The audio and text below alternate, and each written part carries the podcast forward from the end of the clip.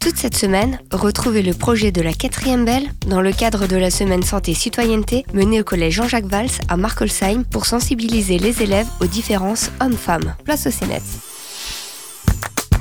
Un lundi matin, Stacy, une fille de 13 ans, est victime d'une agression verbale dans les couloirs du collège par deux élèves de 14 ans, Karim et Angelo, car elle porte une robe.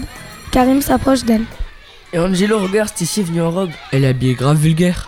Stacy s'approche de Karim et Angelo. Salut les gars. Vas-y, pourquoi tu viens nous parler T'as vu comment t'es habillé Ouais, j'avoue, viens pas nous parler habillé comme ça, t'as cru qu'on était qui J'ai le droit de m'habiller comme je veux. Non, tu t'habilles comme nous, on veut. Et pourquoi je devrais m'habiller comme vous voulez Bah, parce que t'es une fille.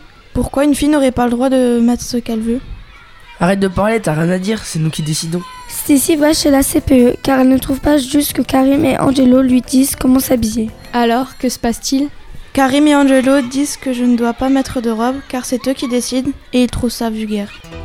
Quelques minutes plus tard, Karim et Angelo sont convoqués chez la E. CPE. Pourquoi vous interdisez à Stacy de venir en robe Parce que c'est une fille, elle a pas montré ses jambes. Alors comme ça, c'est les garçons qui décident. Oui, car on est supérieur aux filles. Les filles ne sont pas inférieures aux garçons et elles sont libres de porter ce qu'elles veulent et mettre une robe n'est pas un signe de vulgarité. Quelques jours plus tard, Karim et Angelo se sont fait sanctionner et ont compris que c'était mal. Ceci est un message des élèves de la 4ème Belle du collège de Markolsheim. Vous venez d'entendre un exemple de violence verbale sur une femme. Si cela vous arrive, réagissez et n'ignorez pas ce genre de situation, il faut en parler.